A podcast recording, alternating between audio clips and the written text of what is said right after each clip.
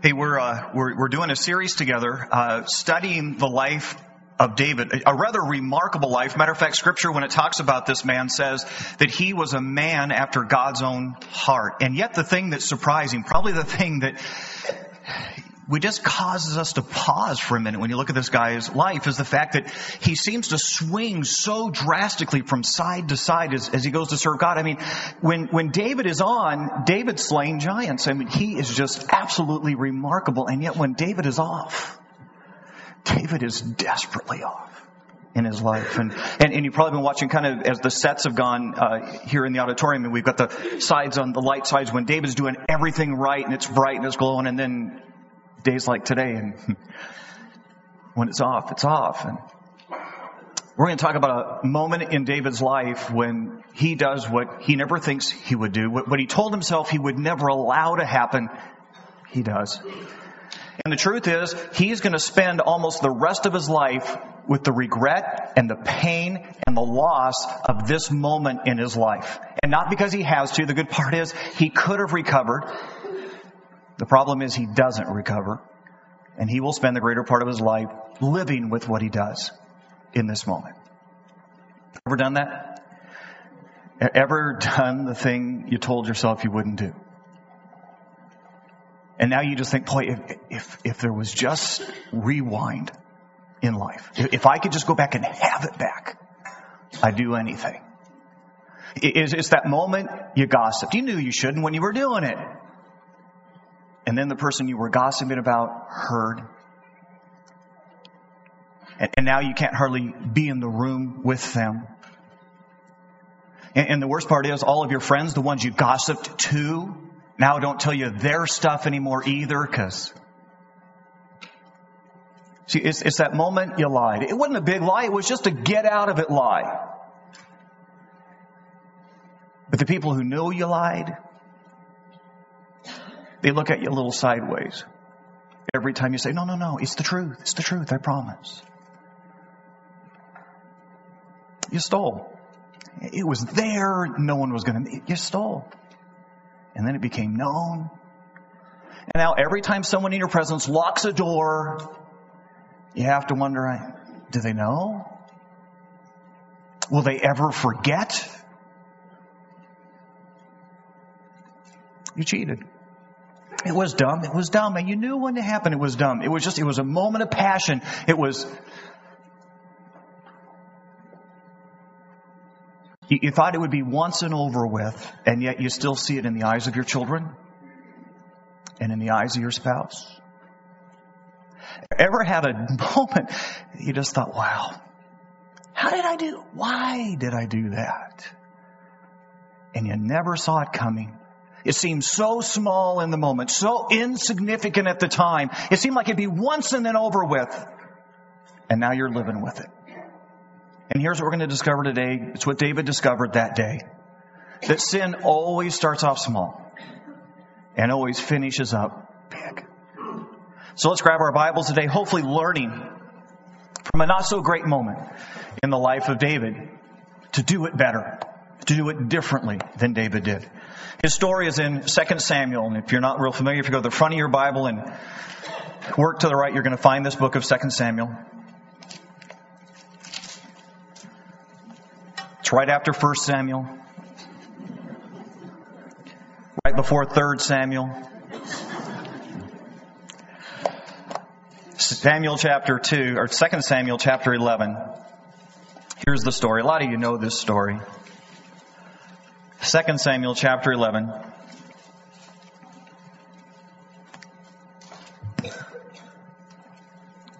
Here's what it says, verse 1. In the spring, at the time when kings go off to war, David sent Joab out with the king's men and the whole Israelite army. They destroyed the Ammonites and besieged Rabbah, but David remained in Jerusalem. You get what the author just tried to say to us? not, not a big thing. Not, David's just simply not where he belongs. He's, it's the time when kings go off to war. He, he's supposed to be with his men and somewhere David gets lax. Somewhere David just says, hey, I've fought enough. It's not a big battle. No big deal. And so he sends Joab off to do his duty. And David's simply staying at home. He just, he's, it's not that he's done anything, it's just he hasn't done what he should have done. It's no big deal. It's just one Sunday. Who, who cares? We're going to go ride with the kids and hang out. And don't get me wrong. I'm not, I'm not saying if you go riding with the kids on one or go to Disneyland, no big deal. Be careful when it becomes a habit. Be careful when for a prolonged period of time you haven't been where you ought to be and your devotional slip and your prayer life becomes stagnant. Because in that moment, you set yourself up. You put yourself in a position of being vulnerable. See, David simply wasn't where, wasn't doing what he should have been, what he knew to do in his life. Verse 2. In one evening, David got up from his bed and walked around on the roof of the palace. And from the roof, he saw a woman bathing. The woman was very beautiful. And David sent someone to find out about her. And the man said, Isn't this Bathsheba, the daughter of Eliam, the wife of Uriah the Hittite? Then David sent messengers to her. She came to him and he slept with her. She had purified herself from her uncleanness and then she went back home. The woman conceived and sent word to David saying, I'm pregnant. I, I don't know about, I, I read, how, how does that happen? How, how does the giant slayer get slain? How does the guy who, remember last week, stands in a cave with his enemy at his hands, has a moment to do it his way and take his own vengeance, and instead with integrity says, no, no, no, I will not lift my hand against God's anointed. How does that guy do this? How does that moment come? And here's what we're going to discover. The worst moments in our life always start off small. They always begin little and they end up big. Matter of fact, scripture so perfectly describes what happens in the heart and the life of David here. And let's go over there, the book of James, just to try to get a grasp of what happens as David stands on that porch and looks out and sees Bathsheba. So it's James, and go to the right in your Bible, almost to the back, to this book of James. Hebrews and then James, chapter 1. James is about to describe to you what the author doesn't fill in in the life of David. And yet it's so true because it's exactly what happens in every single one of our lives as we struggle with wanting to do what we know we shouldn't do and then giving in. It's James chapter 1, verse 13. Here's what it says as it describes the anatomy of temptation in our lives. The steps in which we go through that move us from, I'll never do that to, oh my goodness, how did I do that? It's James chapter 1 verse 13. Here's what it says. When tempted, no one should say, God is tempting me, for God cannot be tempted by evil, nor does he tempt anyone else.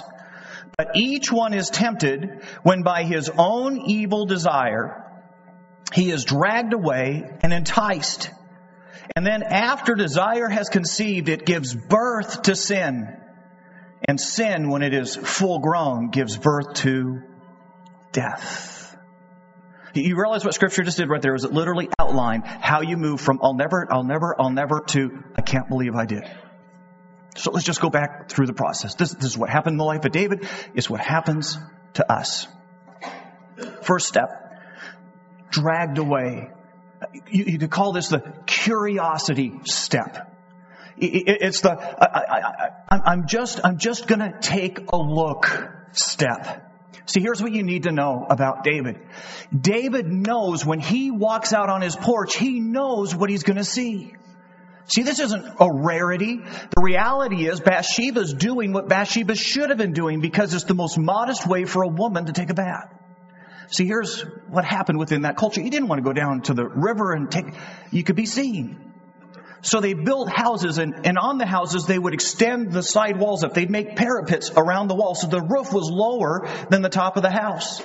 And you could go on the top of your house and bathe. And you could do it with the greatest degree of modesty.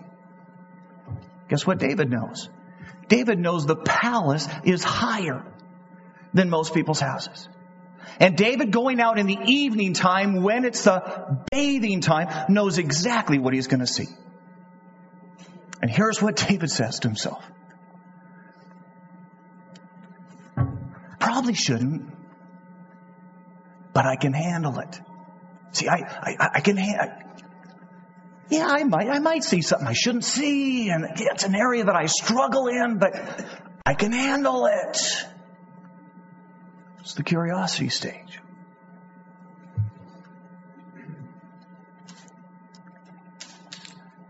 It's the guy who struggles with porn who says, Hey, no, no, I, I, don't need any locks on my computer and I don't need any parental controls on my TV set.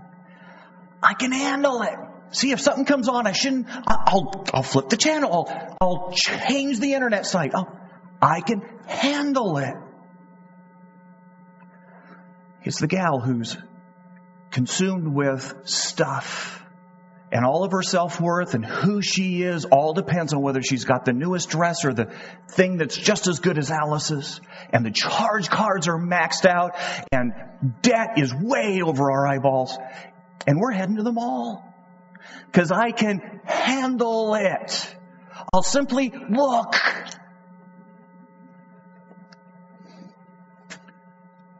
It's, it's, it's the person who doesn't have control of their tongue who, who always finds a way to say the hurtful thing, the gossipy thing. And we're going to go have tea with our friends. Cause, cause I'll just go and listen. I won't say a thing. Cause I can handle it. It's the guy who struggles with drinking. Just gonna go sit. Just gonna be with my friends. Cause I can handle it.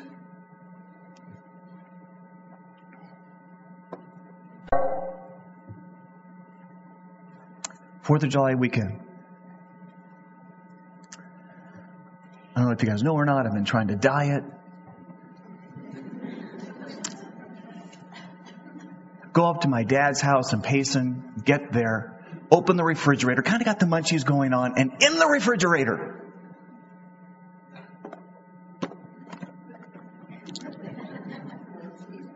I just got to tell you, if, if I've got a weakness, if I've got.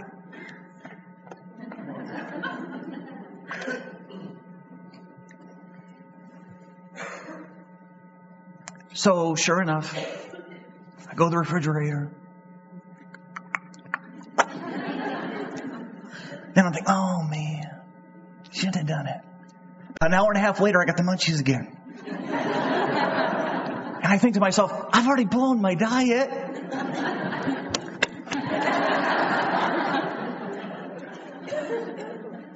It's almost dinner time, but I'm hungry again. Guess where I go again? Got done with dinner gotta have dessert. We're driving down from Payson. We're heading down now to have Fourth of July with Lisa's side of the family. And I'm saying to myself, oh man, man, that was so dumb. I'm gonna have to like diet like crazy to make up for what I did in like a day and a half. We're driving down and the discussion turns to what we're eating at Fourth of July. Before I can even contain it, out of my mouth come the words, it'd be really nice to have some homemade ice cream. my wife immediately gets on the phone, calls her parents and says, hey, we're having homemade ice cream, right? Well, no, we can do it. Oh, okay. Now we're trying, I'm going, probably shouldn't have even brought it up. I know, I know, I know, I know, I know what I'll do. I won't have any. And if I do, I'll just, I'll just have a teeny, I'll just have a teeny smidge. Because you ready for this? I can handle it. We got to lunch. I ate just a little bit for lunch so that I could leave a little room. They brought in the ice cream. I walked over to the container.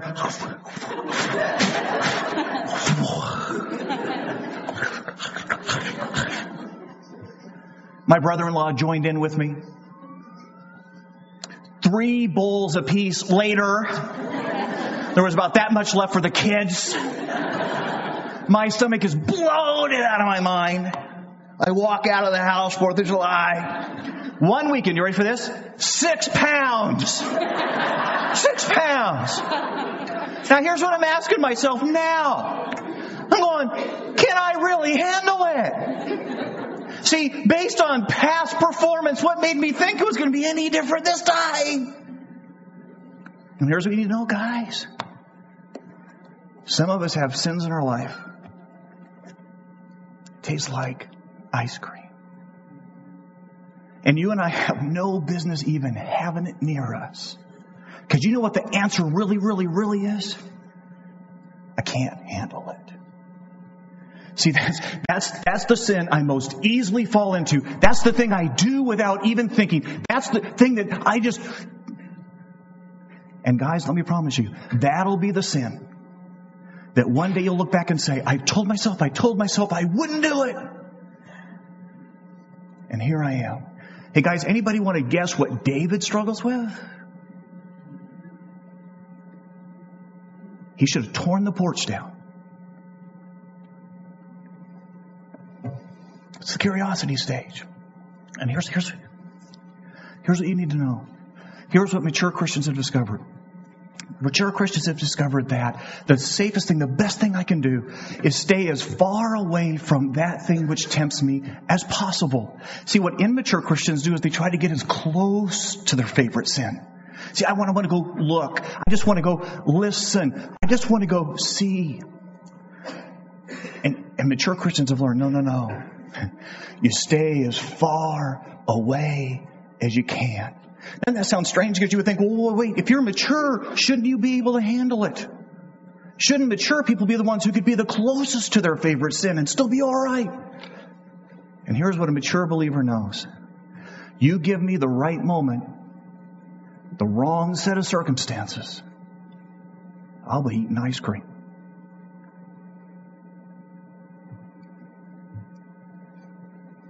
Hey guys, warning sign when your heart says to you, I can handle it. No, you can't. Next step. There's the carried away, the temptation. And then it says, and then enticement. Enticement happens.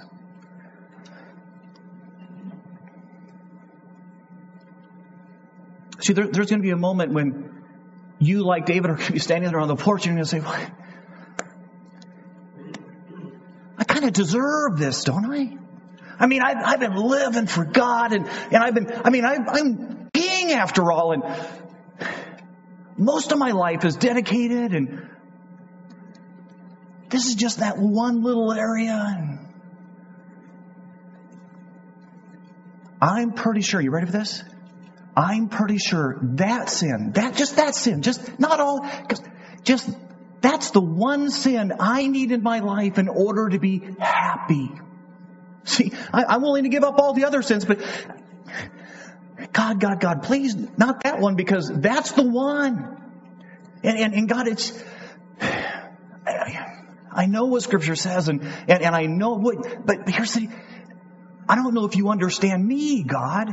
See, I, I've got this area. I've got this thing about me and, and, and I'm willing to dedicate every other part of my life to you, but couldn't I just have this one sin? Cause, cause I'm pretty sure this is the one thing I need to be happy. And David looks out, and despite the fact that he's got all sorts of wives, he's got more money than anyone can imagine, he's got fame, he's got popularity, and he looks and sees Bathsheba, and guess what his heart says to him? That woman, that woman, even though she's someone else's wife, even though she doesn't belong to me in any way, she's the one thing I need to be happy. Guys, this is, this is a scary moment in our lives because here's why. Because you and I have an enemy. And I know we don't talk about that a lot, and in America you don't, you realize you and I've got an enemy. That Satan lives to destroy us. And not because he likes us or because he loves us or because he's looking out for our best interest, but because he so desperately hates God that the moment you and I become children of God, His mission, you ready for this? His mission is to make you stumble. And He will say anything, do anything. And not because He cares, because He so desperately hates God and He knows the only way, you ready for this? The only way He can ever hurt God is destroy you. Because God loves you that much. And he will step into this moment and he will entice. How many guys here have ever fished? How many people, gals, guys, you fished? Okay. You realize the very, the very structure of fishing is enticement, right? It's convincing that fish that he needs more than anything else in the world. Your worm. Your juicy, wonderful worm. And so you take a little worm and you stick it on the hook and you toss it in the water and you say, here, fishy, fishy, fishy, fishy. And you wiggle it around in the water a little bit so the fish is going, oh man. There's not another bug in the water. There's not another plant. I need the worm. It's probably kind of dumb. I see a line coming down, but I need the worm.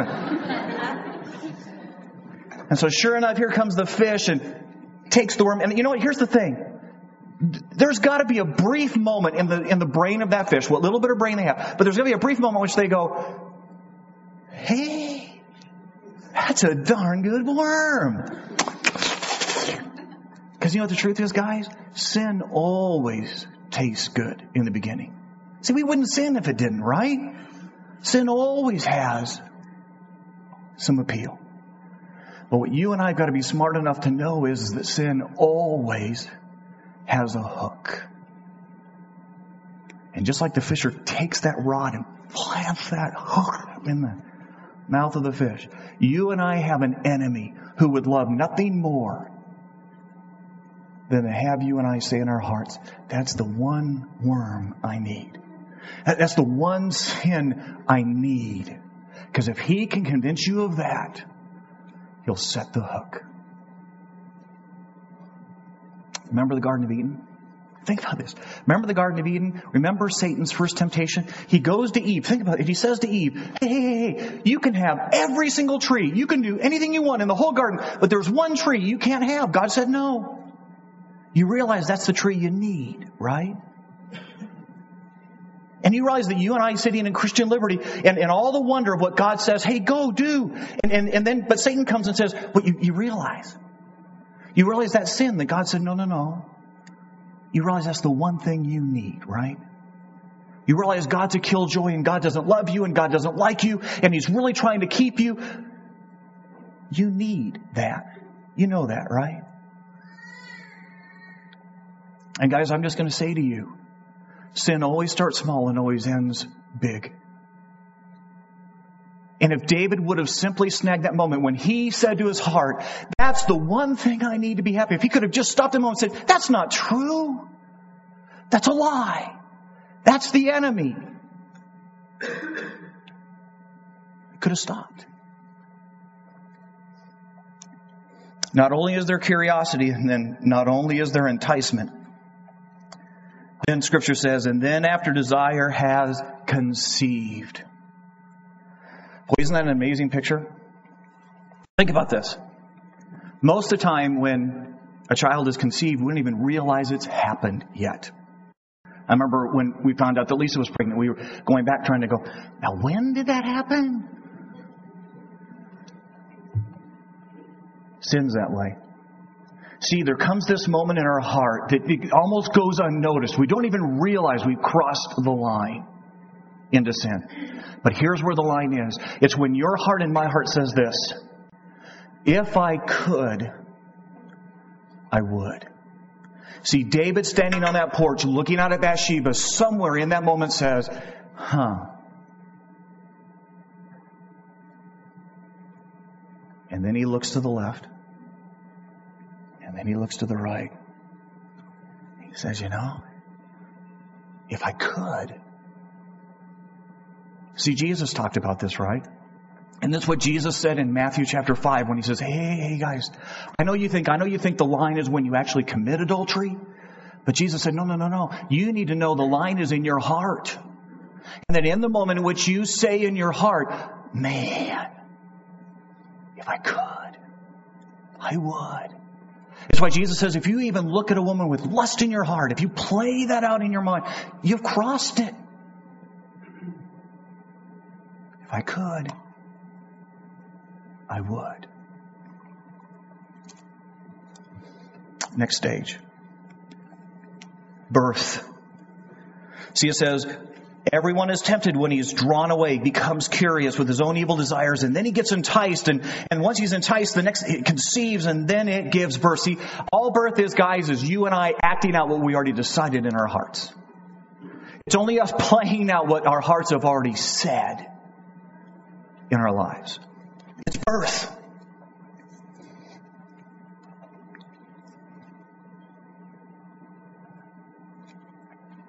And here's what we do to ourselves.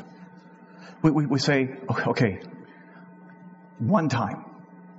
One, one, one time. I'm not going to make a habit of this. I'm not going to do it. One time. And God alone, I mean, they expect us to be perfect. And no one will know. See, we'll just, we'll just, we'll just keep it under wraps. I'll do it a little sneaky. One time. One time.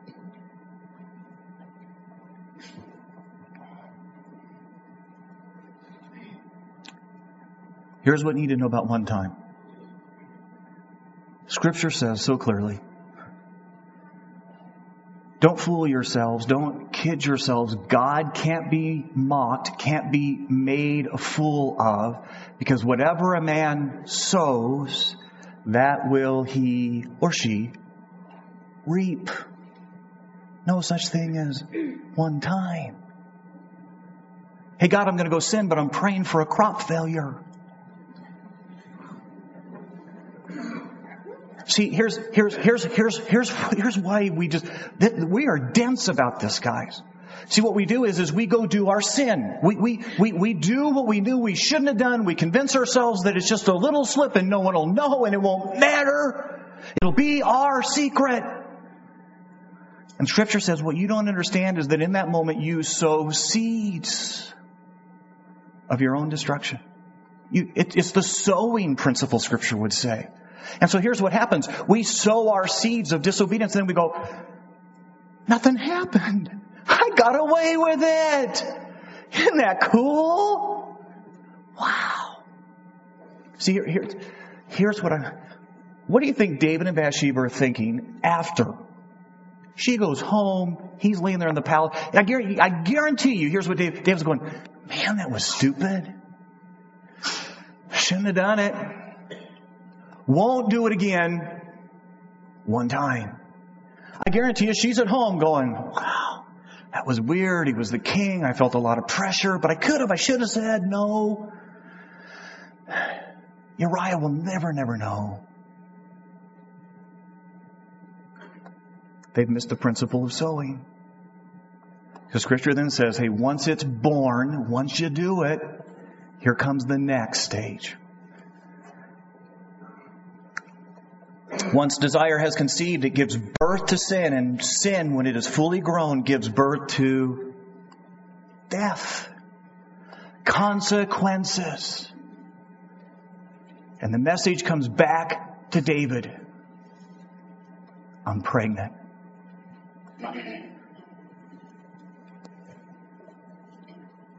I'm pregnant.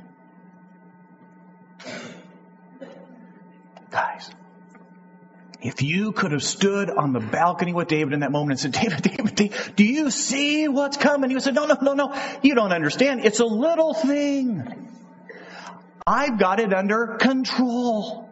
It's only once, but you gotta understand, I need her to be happy. She's the one missing piece. David will spend the rest of his life with the regret of the moment. It's how giant slayers get slain. One step at a time.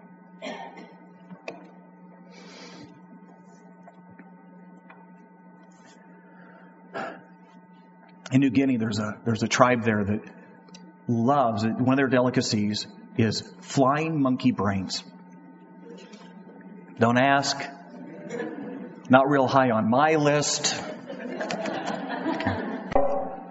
Here's the flying monkeys don't really fly. Flying monkeys just have this incredible leaping ability. They can leap, if you ever see, they'll leap from one branch to a tree 20, 30, 40 feet away. It's an amazing ability. And they leap with such power, it looks like they're flying from tree to tree. Here's the problem. Pretty hard to catch a flying monkey. You start going out to hunt them, you get anywhere near, they to the next tree and then they laugh. You know, and you're. So the tribesmen have come up with an amazingly, amazingly ingenious way to catch flying monkeys. You ready for this? They take a coconut and they hollow it out. They put a chain on one side of it with a stake. And on the other end, they just cut a small hole. The hole has to be just big enough for a monkey to get his hand in, but small enough that when he closes his fist, he can't get it out.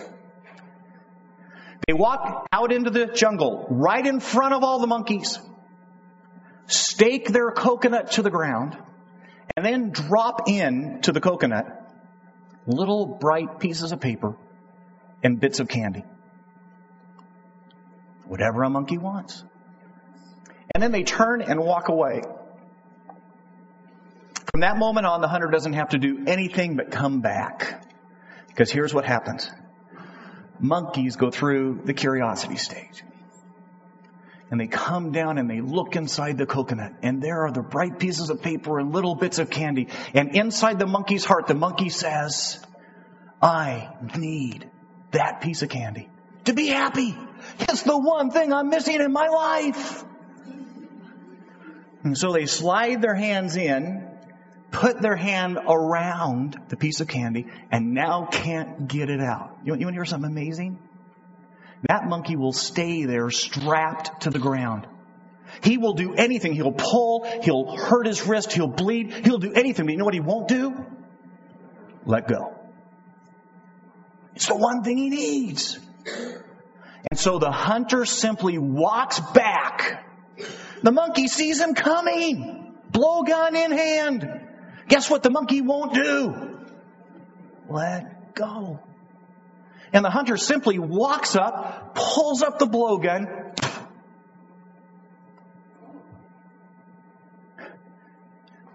All he had to do, release. See, here's the, here's the deal, guys. Some of us in this room today are holding on to shiny bits of paper and pieces of candy. That the enemy has come to us and said, it's the one thing you need.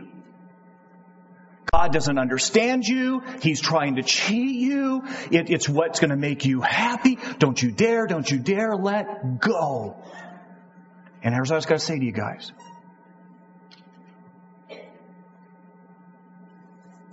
Big regret begins with little sins. And that one thing that your heart right now is saying is life is death.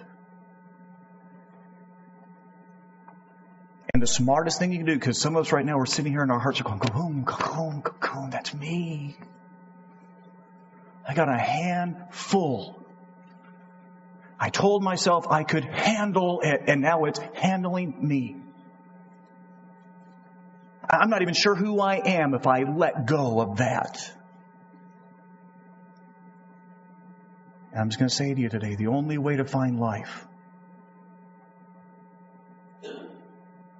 the only way to make it to the other side and not say, oh, how did I and why did I? And if I could only rewind,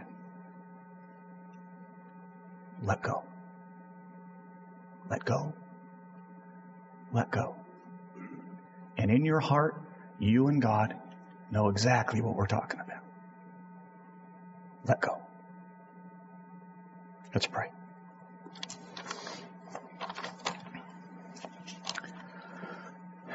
I'm just going to ask you to spend a couple moments here with your head bowed.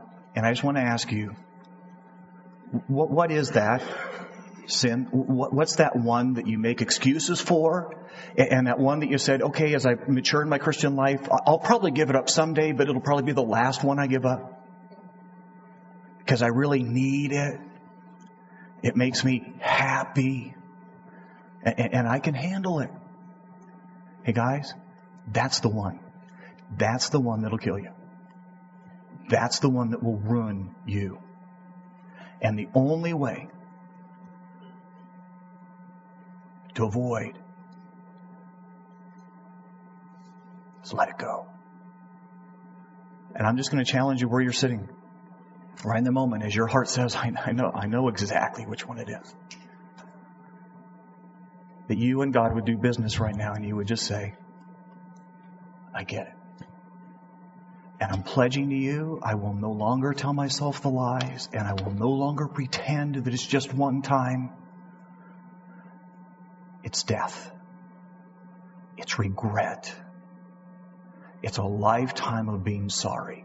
And so I choose to let it go. I lay it on the altar today. I'm done with that sin. And God, if I ever start to stick my hand back in the coconut, beat me up, beat me up, beat me up. Do whatever you have to do. Dear Lord Jesus, this isn't unusual or different. What afflicted David afflicts every one of us. The truth is, every one of us has an ice cream in their lives. Every one of us has that thing which draws us, whether it's bitterness or lust or anger or deceit. Every one of us. And so we come today simply being honest, maybe some of us for the first time and saying, I get it. I, I, get that what looks so small and I get that what I could justify and I get that what I've been hanging on to is the very thing that'll bring death and destruction in my life. And so today, Jesus, I'm letting it go. I'm going to learn from David. I will not let this destroy my life. And the only way release. And so I release right I give it to you. I'm just going to ask with every head bowed and every eye closed and no one looking around. But I think this is important for you and for God.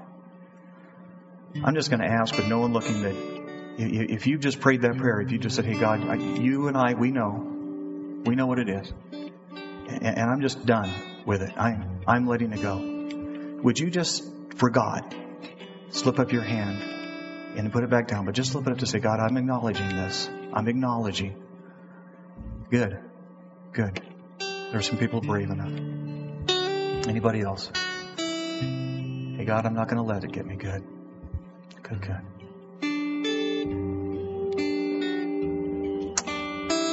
Dear God, you've seen the hands. You've seen the promise.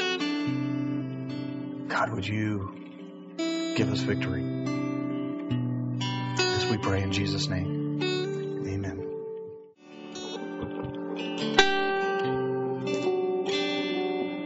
I'm just going to ask How's your hand?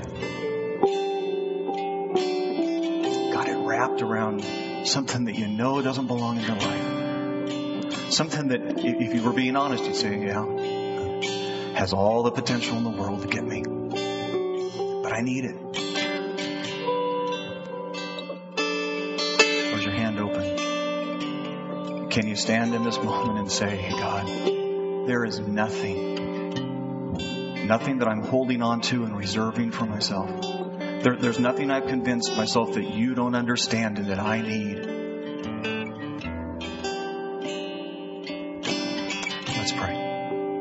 Dearest Heavenly Father, it starts so little we, we never see it coming because it, it just doesn't seem like it could ever get that bad.